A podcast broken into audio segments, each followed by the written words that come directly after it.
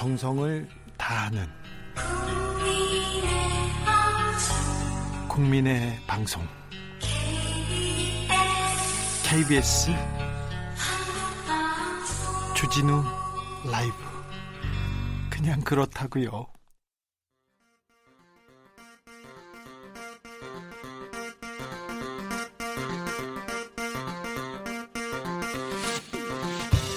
주진우 라이브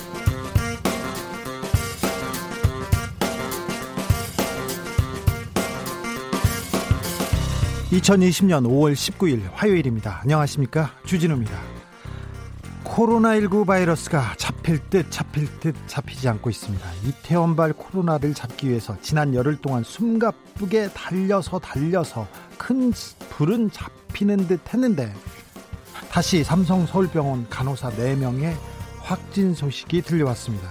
이런 가운데 고3들은 등교 개학을 앞두고 있고요.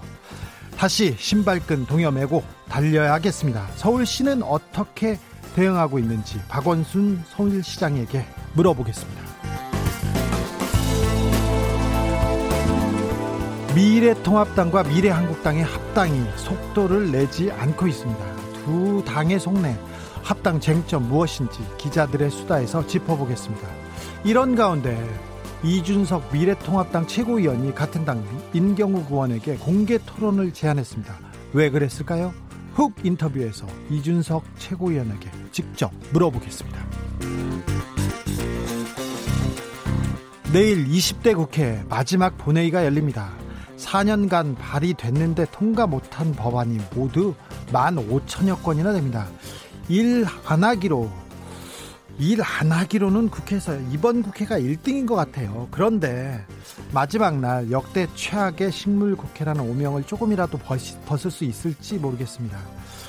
2부 정치라떼에서 20대 국회의 마지막 풍경 박지원 의원에게 물어보겠습니다. 나비처럼 날아 벌처럼 쏜다. 여기는 주진우 라이브입니다.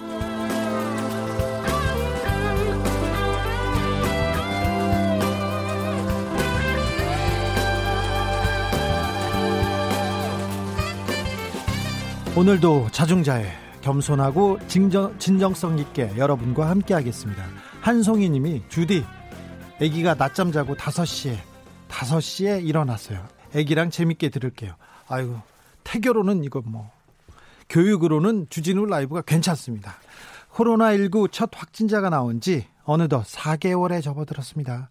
우리 학생들 등교 계약이 몇 번이나 미뤄졌죠? 그러다가 드디어 내일 고3들 학교 갑니다. 학교에 갑니다. 진짜.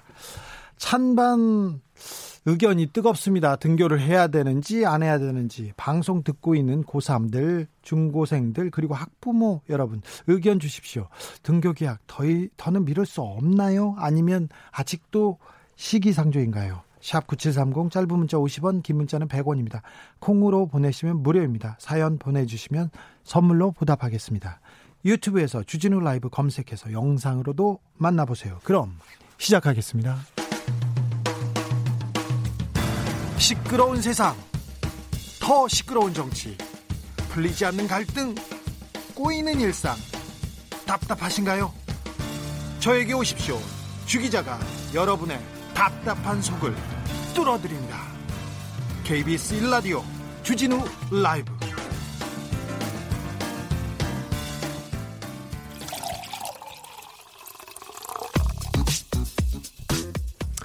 만 가지 뉴스 중 진짜 중요한 뉴스만 쭉 뽑아냈습니다. 주 라이브가 뽑은 오늘의 뉴스 주스.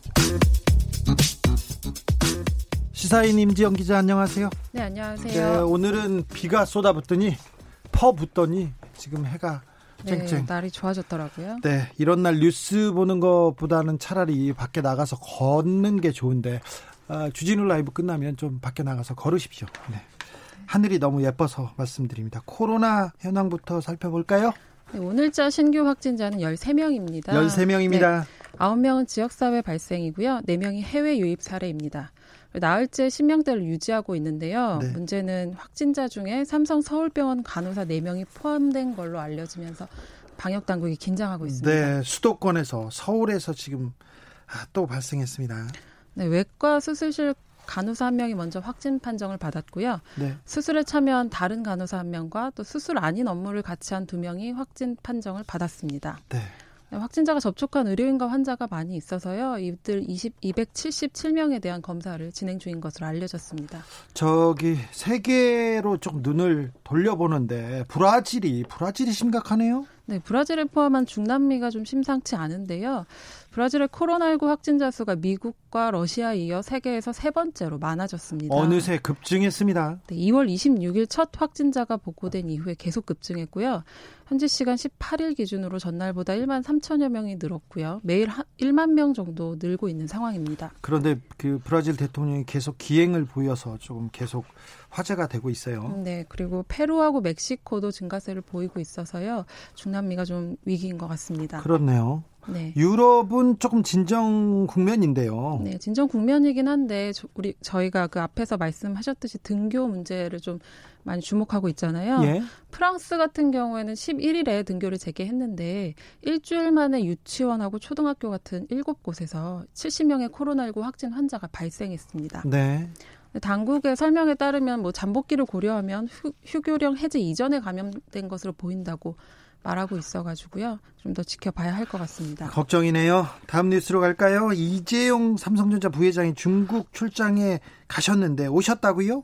네, 17일부터 2박 3일간 중국 산시성의 시안 반도체 사업장을 다녀왔습니다. 여기에는 삼성의 유일한 해외 메모리 반도체 생산 기지가 있죠. 네.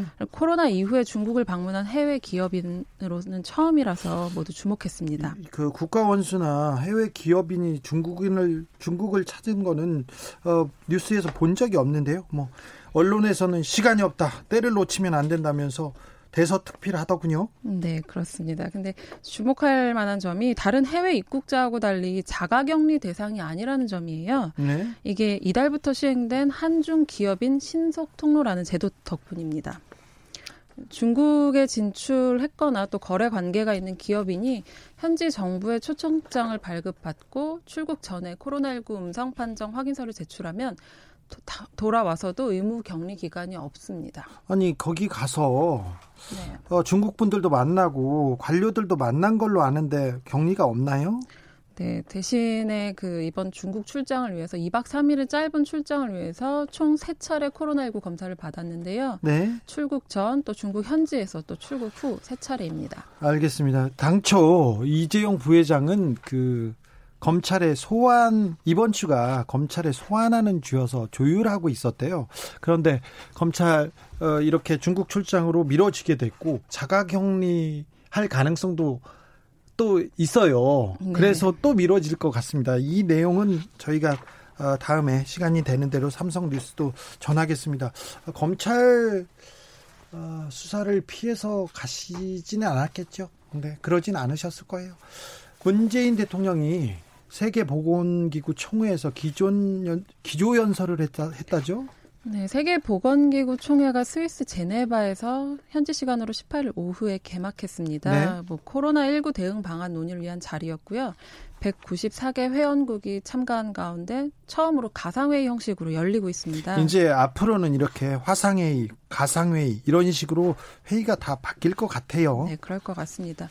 문재인 대통령이 어제 세계보건기구 최고 의결 기구죠. 세계보건총회 화상회의에서 기조 연설을 했습니다. 기조 연설이요? 네. 네. 무슨 얘기 하셨어요? 개방성, 투명성, 민주성의 3대 원칙에 기반한 이른바 K 방역을 소개했고요. 네. 그래서 보건 취약 국가에 대한 인도적인 지원, 그리고 코로나19 백신과 치료제가 인류를 위한 공공재로 세계 공평하게 보급되어야 한다는 점을 강조했습니다. 네. 어, 이번 회의에서 미국과 중국이 또다시 충돌, 충돌했다고요? 네, 계속해서 두 나라가 충돌하고 있는데요. 걱정이네요. 코로나, 네, 네. 코로나19 발원지 조사 방식과 대만의 세계보건기구 옵저버 지위 회복을 놓고 정면 충돌했습니다. 먼저 이렇게 발원지 조사 방식부터 보시면요. 미국하고 유럽 중심으로 코로나19의 기원에 대해 조사가 필요하다는 입장인데요. 네. 조사 주체와 방식을 두고 의견이 좀 갈렸습니다. 사사건건 싸움이다. 사사건건. 네, 미국과 유럽은 세계보건기구가 중국에 좀 편향되어 있다고 보고 있어서요. 네. 독립적인 조사기구를 만들자면서 그 불만을 드러냈습니다. 어, 내일 마지막 20대 국회 마지막 본회의가 열립니다. 근데 여야가 과거사법을 처리하기로 합의했는데 뭐 조금 진전이 될지 좀 지켜봐야 되겠습니다. 네, 여야가 어제 그 과거사법을 처리하기로 합의했는데 네? 2005년에 출범한 과거사위가 이명박 정부 때인 2010년에 연장되지 못하고 활동 종료했죠. 네, 끝났죠. 네, 그, 그것 때문에 형제복지원 사건이나 한국 전쟁 민간인 학살 사건, 또 경기도 성감학원 사건이 해결되지 않아서 법 개정 요구가 많았습니다. 얼마 전에 형제복 지원 사건 가지고는 국회에서 농성을 하기도 했고 최승우 씨가 어 저기 옥상에 올라가기도 하셨죠? 네, 그 때문인지 어쨌든 합의 과정에 이제 이르렀는데요. 네. 문제는 여기서 배상 조항을 제외하기로 했습니다. 아니 배상 조항이 그러면 사과만 하고 배상은 안 하겠다는 건가요? 네, 이를테면 그런 셈인데요. 미래통합당 측이 배상 조항이 포함되면 4조 7천억 원에 달하는 재정 부담이 발생한다면서 바, 반대했고요. 네. 기획재정부도 법안 통과에 난색을 표시했다고 합니다. 아니 국가 폭력으로 피해를 입었습니다. 정부의 잘못도 큰데 그럼 배상이 빠지면 피해자들이 그 반발할 것 같은데 바로 네, 명예회복만큼이나 피해회복 배상도 굉장히 중요한데요. 배상 조항이 빠지면 피해자들은 정부를 상대로 다시 소송을 벌여야 하고요. 예? 그 과정이 길고 쉽지 않습니다. 피해자들을 또 한 번 힘들게 하는 일이라서요. 특별법 조항에 피해자 배상을 일괄적으로 처리할 수 있어야 한다는 목소리가 높았습니다. 내일 어떻게 이 법안이 처리됩니까? 네, 내일 본회의를 열고 과거사법을 통과시키긴 합니다. 배상 조항이 빠지지만 법안 통과로 10년 만에 과거사위 활동이 재개됩니다. 아, 위안부 피해자 관련해서 지금 뉴스가 뜨겁습니다. 그런데 위안부 피해자 시설인 나눔의 집에서 또 문제가 생겼다고요? 네, 경기도 광주에 있습니다. 일본군 위안부 피해 할머니들의 요양보호시설이죠. 나눔의 집이 후원금을 피해 할머니들에게 제대로 집행하지 않은 것으로 드러났습니다. 나눔의 집은 지금 그러면 어, 이 뉴스는 지금껏 나오는 뉴스하고 좀 다른 뉴스죠? 네, 정의기억연대하고는 다른 뉴스이고요. 예. 네, 여기에는 확실한 어떤 증거, 회계와 관련된 증거들이 있습니다. 예. 시사인이 2000년부터 2020년까지 나눔의 집 이사회와 회계 기록을 확보해서 분석했는데요. 가령 2019년 26억 원 정도의 후원금이 들어왔는데 피해 할머니들에게 쓰인 돈이 6,400만 원에 불과한 것으로 확인됐습니다. 나눔의 집은 나눔의 집은 달, 다른 다른 장소예요? 네, 다른 장소고요. 그 음. 정의기억연대와 나눔의 집이 제가 알기로는 그 위안부 피해 할머니들을 지원하는 대표적인 예. 두 기관으로 알고 있습니다. 예. 네. 대표적인 두 기관인데 그러면 그 윤 당선인하고는 좀 다른 그렇죠. 다른 그 주체인 거죠. 다른 네. 주체인데 위안부 네. 할머니들을 위해서 요양하고 보호하려고 이렇게 만들었는데 여기에서도 조금 회계의 문제가 좀 투명하지 않다는 얘기죠? 네. 나눔의 집은 1992년 불교계가 처음 설립한 위안부 피 할머니들의 공동 시설인데요. 네. 이게 좀 복잡합니다. 나눔의 집은 세 군데로 나뉘는데 세 개로 나뉘는데 그 사회복지 법인 그리고 할머니들이 거주하는 보호 시설 그리고 박물관입니다. 그리고 이 보호시설과 박물관의 운영을 법인이 총괄하는 형태입니다. 그러니까 우리가 좋은 뜻으로 기부금을 내면 이 시설로 가야 되는데 그게 아니라 일단 법인으로 흘러가고요. 조계종 관계자들로 구성된 법인 이사회가 시설에 얼마를 보낼지 결정하고 남긴 돈은 뭐 재산 적립금으로 쓰이거나 다음에 예산으로 이월되는 구조입니다. 아, 네. 아, 여기저기 회계가 투명하지 않은데 좀 속히 이 부분은 투명하게 공개하고 잘못이 있으면 잘못이 있다고 얘기를 하고 없으면 없으면 그그 그 언론의 의혹에 대해서 그 무분별한 의혹 제기에 대해서 비판하고 그렇게 해서 어, 빨리 투명하게 공개하고 넘어갔으면 합니다. 아, 너무 음, 안타깝습니다. 그래서 자기가 후원하는 단체나 어, 개인에 대한 그 후원까지 꺼리게 하는 그런 그 사회 분위기가 되고 있어서요. 빨리 이 문제는 좀 조속히 해결이 됐으면 합니다. 네, 내부 고발로 밖으로 알려졌고요. 지금 경찰이 조사하고 있다고 합니다. 네. 액티브 X 공인 인증서 이거 정말 싫은데요. 저는 컴퓨터에 약해서 약해서 이런 것만 나오면 어 머리를 잡고 바로 컴퓨터를 끕니다. 그런데 어, 이 공인 인증서가 폐지될 수도 있습니까? 내일 될 수도 있습니까? 네, 그럴 수 있을 것 같습니다. 진행자뿐만 아니라 모두 한 번씩은 경험하셨을 것 같아요. 그 네. 그뭐 깔라고 해서 또 깔았는데 다시 다시 깔라고 해서 지우면 또 깔라고 저, 이런 저, 것들 저는 컴맹에 가까운데 네. 사실은 컴퓨터를 좋아했는데 이 공인인증서 액티브엑스 때문에 싫어해졌어요. 싫어졌어요. 네. 네, 이 제도가 21년 만에 사라집니다. 네. 이 제도는 99년 도입되어서 독점적 지위를 누려왔는데요. 네. 여러분들이 온라인으로 긴급 재난 지원금을 신청할 때도 또 온라인 뱅킹을 할 때도 이 인증서가 필요했는데요. 네. 네. 이것저것 깔다가 네. 지쳐서 잠이 들어야 그 이게 성공할 수 있는 그런 거지 않습니까? 네, 오죽했으면 문재인 대통령도 공인인증서 폐지를 대선 공약으로 내걸었을 정도입니다. 공인인증서가 없어도 그 뭐 잘 처리할 수 있는 거죠, 그럼? 네, 지금까지는 코스콤, 한국정보인증, 금융결제원 등 일곱 곳의 공인된 기관에서 발행하는 인증서로만 그 효력을 가졌는데요. 내일 국회 본회의에서 통과되는 개정안에는 공인인증서 제도를 아예 폐지하진 않고 기존 인증서와 다양한 민간 전자서명이 경쟁을 할 수 있게 하는 내용이 담겼습니다. 네, 아동 성착취물 사이트를 운영한 그것도 최대 사이트를 운영한 손정호 씨의 미국 송환 여부가 지금 어, 법원의 손에 달려 있습니다. 네, 오늘 한국 법원 신문으로 결정되는데 서울 고법에서 신문이 열렸습니다. 네. 손 씨는 출석하지 않고 아버지가 법정을 찾았고요. 예. 내용을 조금 더 배경 설명을 드리자면 미국 연방 대배심이 2018년 8월 손 씨를 아동 포르노 광고, 배포, 또 수입용 미성년자 음란물 제작, 또 국제 자금 세탁 등 9개 혐의로 기소했습니다. 그렇죠. 그래서 어, 이 범죄인 흉악한 범죄인을 보내달라 미국으로 보내달라고 송환 요청을 했죠. 네, 범죄인 인도 조약에 따르면 이중 처벌은 안 되고요. 그래서 한국 법무부는 손 씨가 이미 처벌받은 아동 음란물 배포 같은 혐의는 빼고 자금 세탁 혐의에 대해 인도 심사 청구 명령을 내렸습니다. 아무튼 전 세계에서 가장 큰 성착취물 사이트를 운영한 손정호 씨는 1년 6개월, 1년 네. 6개월 징역 형을 받았죠. 손정우 씨 아버지가 지난 11일이죠. 아들을 범죄 수익 은닉 규제법 등의 혐의로 처벌해달라고 검찰에 고소장을 냈습니다. 미국이 안 보내려고. 네네. 네. 미국 네, 송환을 그렇죠. 막기 위한 조치입니다. 네. 한국 법원에서 재판 중이거나 재판이 확정된 경우에는 범죄자라고 해도 미국으로 보낼 수가 없습니다. 예. 이걸 노린 건데요.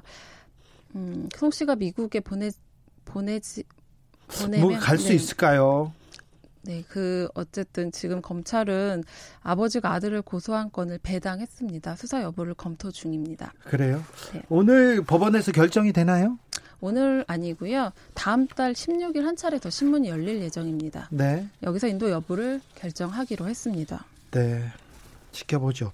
전 국민 고용보험을 들게 하겠다. 그런데 특수고용직 가운데 국외 직종부터 우선 추진하겠다고 합니다. 네, 20대 국회에서 전국민 고용보험제와 관련해 특수고용직을 제외했다는 소식을 며칠 전에 전해드렸는데요. 네. 이유는 특수고용직은 법 적용 범위가 너무 크고 실업 기준도 모호하다는 이유였습니다. 네, 가장 큰 피해를 입고 있는데 그런데 좀 어, 그 범위가 좀 애매모호한 건 맞습니다. 그래서 정부가 기준을 밝혔습니다. 네. 그 고용노동부가 220만 명 규모로 추정되는 특수고용직 가운데 산업재해보험 가입이 가능한 9개 직종부터 추진하기로 한 겁니다. 어떤 직종이죠? 보험 설계사, 건설기계 운전원, 학습지 교사, 골프장 캐디, 택배 기사, 퀵서비스 기사, 대출 모집인, 신용카드 회원 모집인, 대리운전 기사입니다. 이분들 굉장히 많죠. 네, 77만 명 2018년 기준인데요. 네, 지금 훨씬 많이 늘었을 거예요. 네, 그럴 것 같습니다. 정부가 이들을 첫 가입 대상으로 삼은 건 다른 특수고용직 직종보다 보험료를 부과할 사업주가 명확하기 때문입니다. 그렇죠. 네, 현재 임금 노동자 고용보험료는 노동자하고 사업주가 절반씩 부담하는데요. 정부는 특수고용직한테도 이런 방식을 적용할 방침입니다. 네. 아, 여기까지 하겠습니다. 주스 시사인의 임지영 기자 함께했습니다. 감사합니다. 네, 감사합니다. 6627님, 주 기자, 삼성 그만 좀 혼내서 그만큼 했으면 됐어요.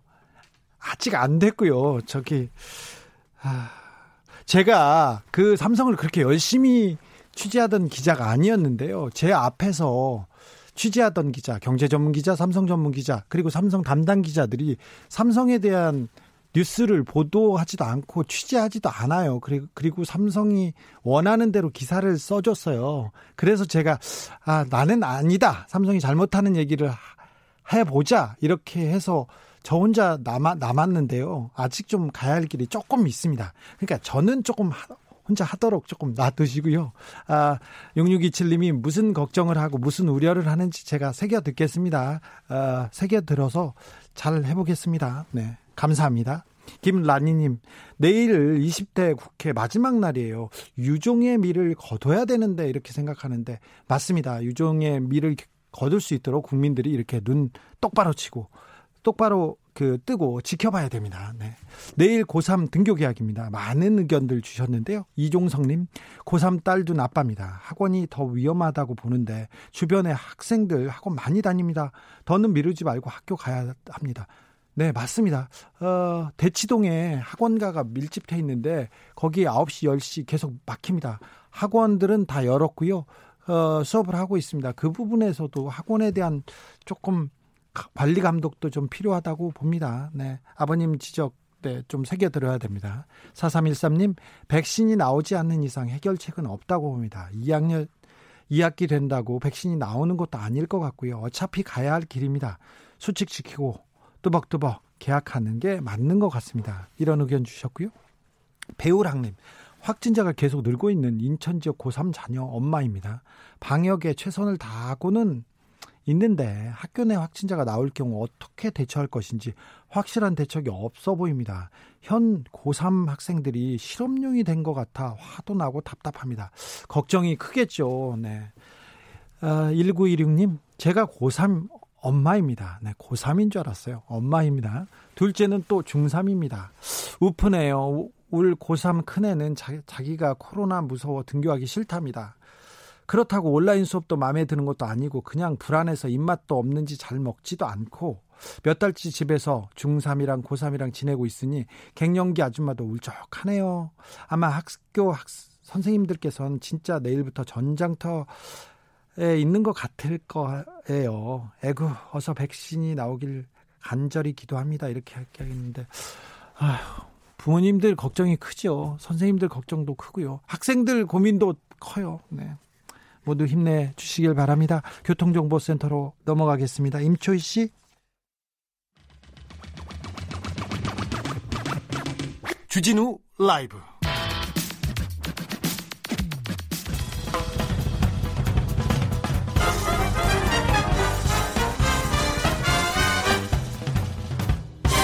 훅 인터뷰. 모두를 위한 모두를 향한 모두의 궁금증. 훅 들어갑니다. 훅 인터뷰. 4.15 총선이 끝난 지 한 달이 넘어갑니다. 그런데 그 결과에 아직도 미련, 의심을 가진 의원이 있습니다. 민경욱 통합당 의원인데 오늘 또 기자회견을 열어서 선거 조작 의혹을 제기했습니다. 선관위는 황당하다는 입장입니다. 이준석 미래통합당 최고위원은 민경욱 의원에게 공개 토론을 제안했습니다. 그런데 민 의원이 전화를 안 받는다네요. 그 얘기 직접 들어보겠습니다. 이준석 미래통합당 최고위원 안녕하세요. 예, 안녕하십니까. 네. 민경욱 의원이 부정선거 의혹을 제기하고 있습니다. 계속해서 하고 있는데요. 예. 어, 떻게 보세요?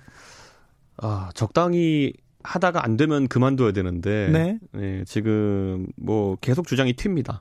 네. 처음에는 사전 투표 뭐 비율이 잘못되었다 이렇게 뭐 아, 일치하는 게 이상하다 이렇게 시작해가지고 네, 증거도 또 들고 나오셨죠? 그 다음엔 본 투표용지 들고 나오셨습니다. 네. 그 다음엔 또 이제 프로그램이 조작되었다. 뭐 전산적으로 뭘 송신하는 뭐 기계가 발견되었다. 뭐 이런 계속 그러니까, 나와요. 네. 그러니까 이게 음모론을 잘 하려면요, 뭔가 찰진 게 나와야 되거든요. 예. 그러니까 이걸 보니까 의심스러워서 이걸 검증하자 뭐 이게 나와야 되는 거거든요. 네. 지금 온 사방으로 다 튀고 있습니다. 지금 네. 걸리는 거 아무나 걸려라 뭐 이런 상황인 것 같습니다. 미래통합당 내에서는 민경국 의원을 보는 어, 입장이 어떻게 됩니까? 사실 민경우 의원님이 20대 국회에서 미래통합당에서 여러 역할, 자유한국당 전신이죠. 예. 전신인 자유한국당에서 여러 역할을 하면서 사실 의원들 내에서 호감도가 굉장히 높았어요. 아, 그래요? 그러다 보니까 이번에 연수구 공천 같은 경우에도 두 번이나 뒤집히는 그런 성과가 나오기도 했고요. 네. 그러니까 그분의 기술적인 면에서 있어서 그분이 앞으로 당에 필요한 분이다라는 인식을 가진 분이 많았었는데 이번에 좀 아까 말했듯이 기승전결 없이 이런 걸 자꾸 던지시는 걸 보고 좀 의아한 모습들을 많이 가, 어, 느끼고 있습니다. 주말에 그 서초동 주변을 지나가는데 네. 서초동에서 그 부정선거를 수사하라고 이렇게 네. 그 태극기를 든 분들이 많이 그 나와서 시위를 하고 있더라고요. 네. 그래서 민경욱 의원을 지지하는 분들이 좀 많은 것 같습니다. 저희가 어쨌든 이 뭐 개인 매체라든지 이런 것들이 활성화되면서 유튜버들이요? 네, 음모론이라는 것이 앞으로 뭐 만성 질환처럼 사회에 어느 순간은 항상 있을 것이다. 네. 미국도 이제 개인 언론이 활성화되고 이러면서 아폴로 달 착륙은 거짓이다라고 주장하시는 분이 일정 비율로 항상 존재하거든요. 예. 예 그거 한국까지 수입돼가지고 한국에서 믿는 분 있으세요. 네. 그러니까 그런데 그런 것은 어떤 하나의 뭐 반대급부로서 생긴 것이기 때문에 같이 살아야 되는 것이 아닌가 이런 생각합니다. 아 그래요? 그래도 민경욱 의원은 네. 뭐 어, KBS 기자도 하셨고요. 네. 앵커도 하셨고, 네. 그 다음에는 국회의원도 하셨고, 대변인도 하셨고, 청와대에서도 대변인을 하셨어요. 그러니까 이미 그러니까 사실 사실관계나 논리적으로는 사실 이 음모론 주장하시는 분들이 아까 말했듯이 여러 사방으로 주장이 튀기 때문에 뭐 논리적인 면은 좀 부족한데 워낙 민경욱 의원님이 국회의원도 하셨고 과거에 청와대 대변인도 하셨고 어쨌든 권위 있는 9시 뉴스 앵커를 오래 하시지 않으셨습니까? 예. 그리고 토론 진행자도 하셨고 네. 그러다 보니까 사실 많은 분들은 아 저런 이력과 어쨌든 그런 능력을 가진 분이 설마 아무 근거 없이 이런 얘기 하고 계시겠느냐 이 정도로 이제 믿고 계신 분도 사실 보수 진영 일각에서 있습니다. 믿고 있는 거 믿고 싶은 것 같아요. 근데 사실 보수 진영에서 이렇게 물고 들어갔다가 나중에 한 방에 뭐 정리되는 경우 꽤 있었거든요. 예. 뭐 예를 들어 과거에 박원순 시장님 아들 뭐 건강 문제 관련해서도 네네. 그 부분도 뭐 거의 뭐 의혹이 사실이다 해가지고 다들 시위하고 뭐 병원에 몰려가고 했었는데 나중에 보니까 결국 아무것도 밝혀내지 못했거든요. 네. 뭐 그런 건들도 있고 사실 음모론은 존재하는 이유가 뭐 그럴듯한 시나리오 만들었기 때문이겠죠. 하지만 반대로 사그라드는 것도 한순간이다 이렇게 봅니다. 민경욱 의원은 근데 어디서 그렇게 제보를 받으시는 걸까요? 뭐 직접 취재하시지는 않을 것 같은데. 그러니까 우리가 잘 보면 이 선거라는 게 지난 선거 2,900만 명 가까운 유권자가 투표를 했고 예? 그리고 투표소가 만 몇천 개 정도 됩니다. 만 구천 개 정도 될 겁니다. 제가 알기로.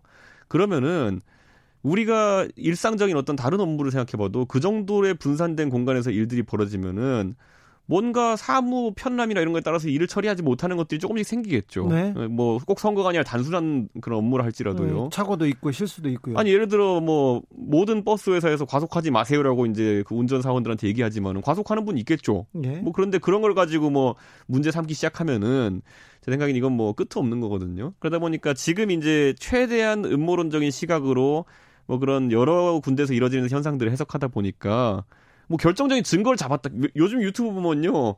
제목이 다 그래요. 그쪽 예. 유튜브 보면은 뭐 드디어 결정적 증거를 잡았다. 예. 드디어. 빼박 증거 나왔다 이렇게 얘기하죠. 그 다음 날 올라오는 건 뭐냐면은 기성 언론이 다 카르텔이 되어가지고 어제 나온 증거를 보도하지 않고 있다. 네. 어, 이놈들을 몰아내자. 그러니까 저에게 후원해 주십시오. 이거거든요. 보면은. 예. 그러니까 뭐이뭐 이제 패턴화 됐어요. 약간. 아니 유튜버들이 그렇게 얘기해서 장사를 하는 거는 뭐 네. 그럴 수 있다고도 봐요. 예. 그런데 왜 이 그 음지의 유튜버들이 하는 주장을 그대로 미래통합당에 네. 당에서 의원이 직접 하고 있어서 이게 확대 재생산되는 거잖아요. 당의 의원인데 사실 당의 의원들이 사실 개별 행동하는 경우는 덜어 있죠. 예. 네, 그리고 미래통합당에서는 당 차원에서 이걸 뭐 이런 움직임을 지원하거나 아니면 뭐 지지하지 않고 있기 때문에 그거는 국민들이 오해 사지 않기 위해서 제가 열심히 이제 방송 돌아다니면서 얘기하고 있는 거 아닙니까? 아니 그렇죠. 그런데 네, 네. 이준석 최고위원은 아 이런데 현혹되지 말고 이렇게 잘라서 얘기를 네. 하는데 네. 당에서 좀 공식적으로 이렇게 하지 말아라 아니면 어, 명확한 근거를 가지고 얘기하세요. 이렇게 얘기를 해야 되는 거 아닌가요? 저희가 이제 그 선거 끝난 직후에요. 이거 가지고 한 일주일쯤 있다가 회의에서 언급이 됐어요. 그래서 네. 이거는 근거 없음이라고 판단 내렸고요. 아 그래요? 네. 그런데 문제는 저희가 지금 이제 아직도 비대위 체제가 들어서지 못하고 제가 이제 지금 좀비 최고위원 상태로 이미 그만뒀어야 되는데 못 그만두는 상태로 있다 보니까 좀, 네, 네. 힘이 안 실리는 거죠. 그냥 좀비 최고위니까. 네. 네. 그런데 이제 뭐 비대위가 들어서고 하면은 단칼에 긋지 않을까. 그래 그럴까요? 주호영 원내대표가 원내 지도부는 이제 수립했지만은 사실 당무를 총괄하는 건 아니거든요. 네. 그러다 보니까 초기 행보로 뭐 되자마자 또 부친상도 당하셨고 그리고 5.18 문제 이런 것들이 뭐 주 사안이 되다 보니까 아무래도 이런 부분까지는 어, 발언하지 못한 걸로 보면 될 것 같습니다. 민경우 의원이 SNS에 이런 걸 남겼습니다. 우파, 의리 배짱 없다. 좌파는 같은 편 지켜준다. 이렇게 얘기하는데 어, 이준석 최고위원처럼 이렇게 이빠른 소리 하면 네. 당내에서 좀 별로 안 좋아하죠. 그러니까 이 의리 좋아하는 조직이 어딘지는 보통 아실 겁니다. 네. 네 제가 언급하지 않겠지만은 네. 의리보다 정치인은 또 당인이라고 하면은 좀 공공의 이익을 추구해야 되는 것이 아닌가라는 생각하고요. 네. 어 저는 축구 볼 때 정신력 나오면 그때부터 잘 안 보거든요, 보면은. 네. 근데 당에서 사물 처리하는데 을이 나왔다 하면은 이거는 이미 논리 영역이 아닙니다. 아, 그렇죠. 네. 네 맞는 말입니다. 네. 민의원이 네. 이런 얘기도 했는데요. 서초을 사전투표용지가 분당을 지역에서 발견됐고 네. 분당갑 사전투표용지가 분당을에서 발견됐다면서 의혹을 제기했어요. 네. 근데 그 다음에는 이렇다 할 내용은 없습니다. 어? 그러니까 이런 거예요. 그 처음에 봉인지가 잘못되었다. 봉인의 서명을 무슨 뭐 위조되었다고 주장하는 분들이 있었는데 네. 나중에 확인해 보니까 그분이 한 거 맞아요. 그러니까 그런데 그분 유튜브 방송에서 그걸 공개하면서 이게 선거 조작된 이유라고 얘기했거든요. 네. 그러니까 저는 이런 어떤 서초울 사전 투표지와 붕당을 발견되는 거 저한테 설명을 하면 한도 없이 할 수 있어요. 예를 들어 어떤 분이 서초울에 투표하러 가요. 예. 그 다음에 오른손에 사전 투표용지 숨겨요. 예. 왼손에 그냥 빈 종이 하나를 그냥 투표함에 넣어요. 네. 그럼 이거 들고 와요. 예. 그냥 분당을에 투표할 사람한테 주면 되잖아요. 그런 다음에 그렇게 한 다음에 나중에 개표한 데 가 가지고 그 서초울 투표용지가 나온 걸 보고 부정이다라고 네. 한 다음에 그 유튜브 방송하면 되잖아요. 그러니까 저는 예를 들어 제가 만약에 이건 이 사례가 그렇다는 게 아니라 예. 나쁜 마음을 먹고 진짜 선거 조작론을 유튜브 방송에 띄우기 위한 목적을 가진 유튜버가 있다고 한다면은 저는 아주 간단하게 이렇게 할 수 있을 것 같아요. 어, 얼마든지 만들 수 있죠. 그러니까 저는 이거 자체로 증거가 되는 건 아무것도 없고요. 예. 그럼 선관위가 그 투표용지를 발견한 다음에 어떻게 처리했느냐? 다 식별해가지고 그것을 따로 보관하면서 어, 관리하고 있거든요. 저는. 네. 그러니까 저는 그러니까 이런 거예요. 그러니까 누가 뭐 예를 들어 칼을 만들었어요. 근데 칼을 잘못 썼다. 예. 그럼 그거 가지고 뭐 그 칼 만든 분을 탓할 수 있겠습니까? 그러니까 저는 이런 식의 음모론 주장이라고 하면요, 저는 굉장히 수준이 낮다 이렇게 봅니다. 민경욱 의원이 하는 그 부정선거 의혹 제기 중에 그래도 네. 이거는 조금 문제가 있다. 이거는 좀 믿어볼 만하다. 그런 건 없습니까? 저는 뭐 글쎄요. 이 사람이 한창 이제 음모론적인 시각으로 보게 되면요. 네. 굉장히 세밀하게 들여다보면서 그런 걸 찾거든요. 그러다 보니까 그분들이 이제 지난번에 민경훈 의원님이 국회에서 세미나 비슷하게 하실 때 그 파워포인트 자료를 만들어 오셨는데 뭐 의심 가는 정황, 근거가 될 수 있는 정황 열몇 가지 열거하신 파워포인트 장표가 있었어요. 예. 그래서 그 중에서 6번, 7번이 아직도 기억나는 게 뭐냐면요. 윈도우 10 OS를 썼다. 예. 그게 근거 중에 하나입니다. 뭐 그 윈도우 10 OS를 쓰고 와이파이 기능이 있었다. 이게 근거 중에 하나입니다. 노트북에. 그러면 안 됩니까? 그러니까 그건 왜 그런지 모르겠는데 그러니까 그 제가 이제 뭐라고 해야 될지 모르겠지만은 그 나이 드신 이제 분들 그런 유튜브 방송을 시청하시는 분 중에서는 오 윈도우 10과 와이파이라는 통신 기능이 있었단 말이야? 라고 하면서 그걸 근거로 받아들이는 분이 있으세요. 근데 네. 그걸 노린 게 아니라면 어떻게 윈도우 10 OS를 쓰고 와이파이 기능이 있다는 것이 그 장표에 그 의심 가는 정황으로 등장할 수 있는지. 네. 그래서 자 민경욱 의원이 여러 의혹을 제기했습니다. 그건 네. 좀 아니지 않느냐 하면서 공개 토론하자 얘기했는데 제가 저... 얘기한 거 아니고요. 아, 아닌가요?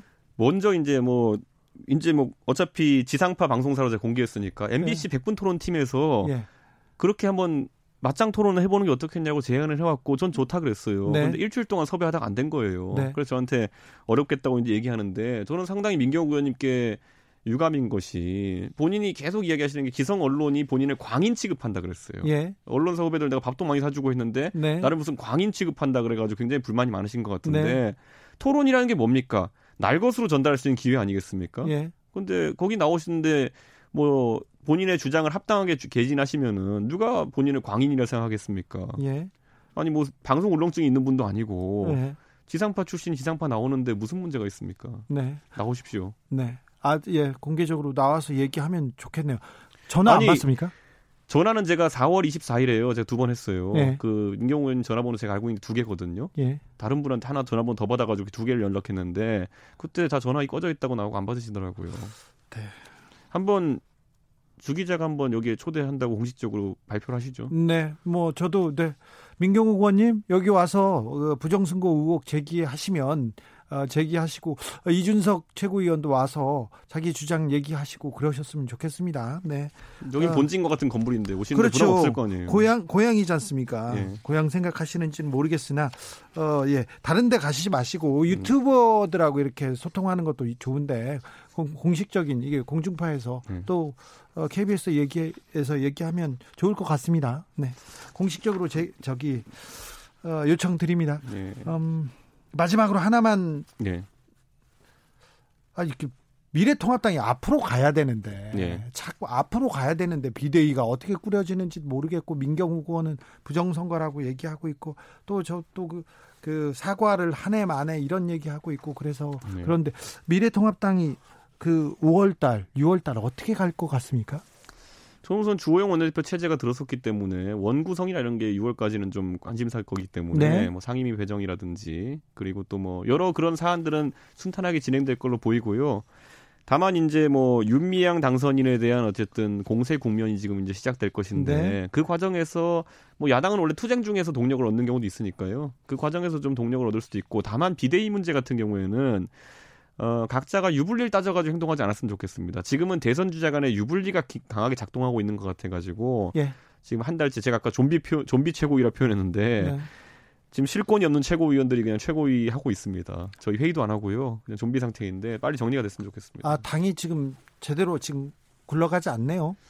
좀비 상태면 적어도 당 지도부는 지금 공백 상태라고 보는 게 맞을 것 같습니다. 윤미향 당선인 문제는 얼마나 더 갈 것 같습니까?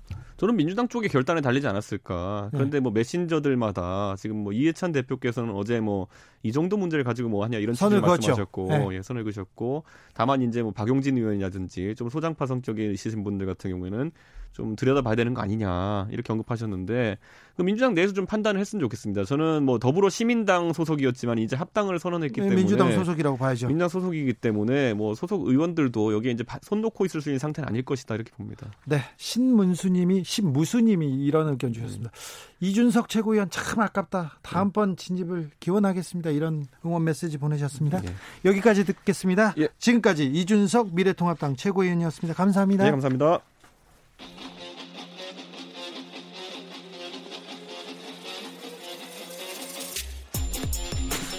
진짜가 나타났다. 악마 기자 주 기자가 전해주는 지옥에서 온 실사. 주진우 라이브.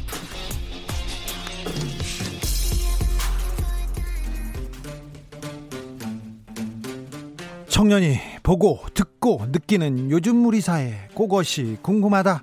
청년에게 묻는다. 요즘 뭐하니? 내일 드디어 고3 학생들이 학교 갑니다. 그동안 다섯 번이나 연기됐는데 이번에는 학교 문이 드디어 열린다고 합니다.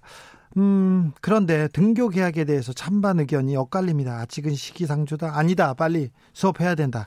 고3 학생들은 어떤 마음인지, 뭐하고 지냈는지 직접 이야기 나눠보도록 하겠습니다. 음, 부산 기장고등학교 3학년 신영광 학생 연결했습니다. 안녕하세요. 네, 안녕하세요. 반갑습니다. 아, 네. 신영광입니다. 네. 그래요? 네. 주진우 라이브 들으세요? 네, 그럼요. 아, 그래요? 학교 안 가서 예. 이거 들었구나? 예. 그렇습니까? 아, 그럼요. 아, 많이, 많이 들었습니다. 많이 들었어요? 아, 예. 훌륭하네요. 어, 내일 학교 가죠? 네. 그동안은 어떻게 공부하셨어요? 아, 저 그냥 EBS 수능 특강을 중점적으로 공부했고요. 예. 그다음에 온라인 수업하고 같이 선생님께서 내어주시는 과제 하면서 지냈습니다. 아 그래요? 내일 네. 학교 가는데 어떤 생각 들어요? 좀 설레기도 하고 그런가요? 걱정되나요? 그, 그렇죠 설레기도 하는데 그 저는 이제라도 가니까 좀 다행인 것 같아요. 네 어떤 면에서요?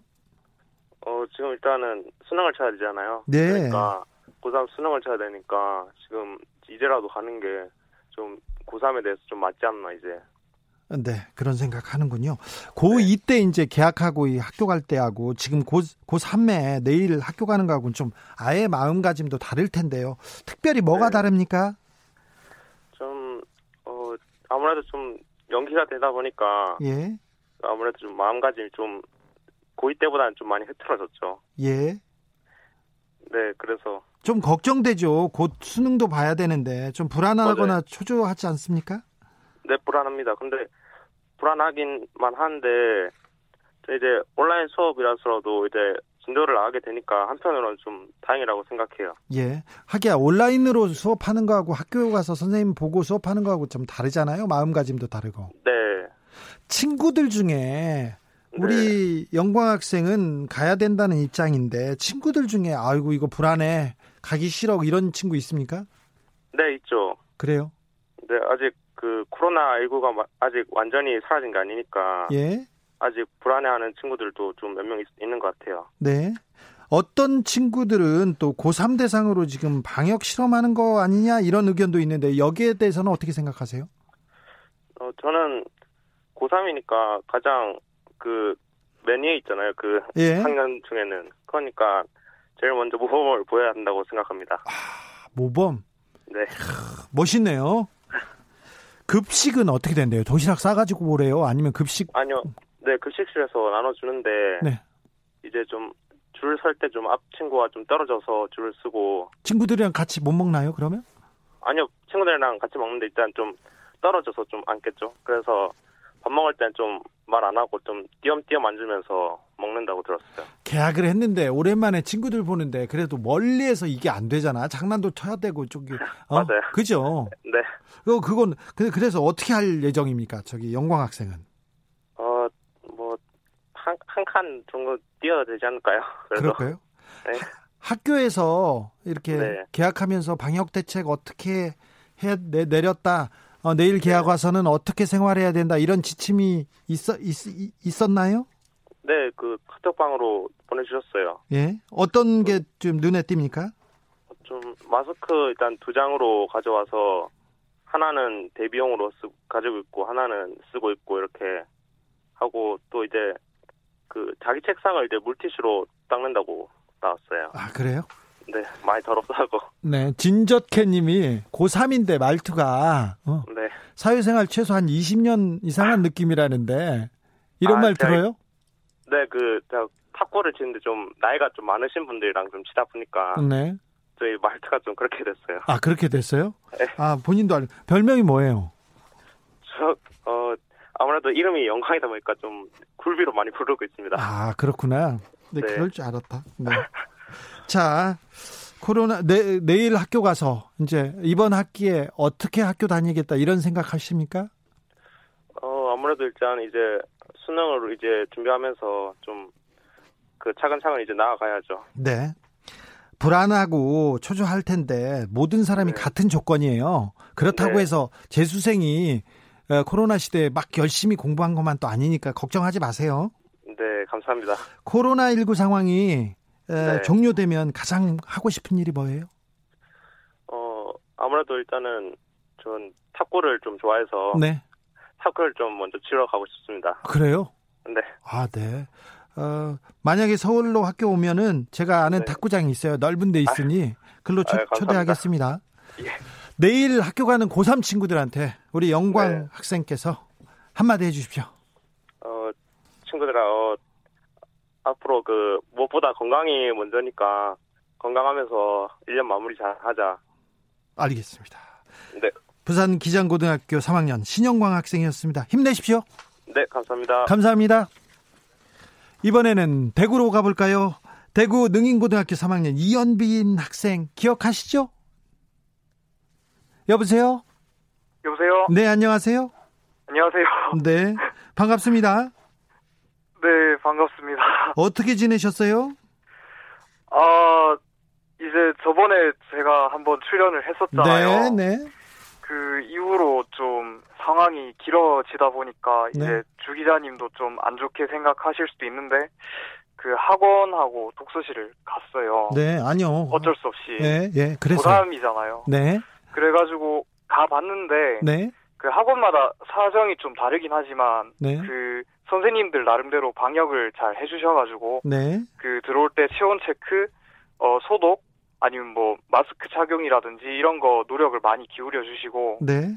또 뭐 그래서 독서실 같은 경우도 사회적 거리두기 그 자리 뛰어서 잘 네. 해주셔가지고 뭐 그런 식으로 공부하면서 지냈습니다. 코로나 시대를 나름대로 이렇게 어 저기 대, 대비를 세워서 공부를 하셨군요.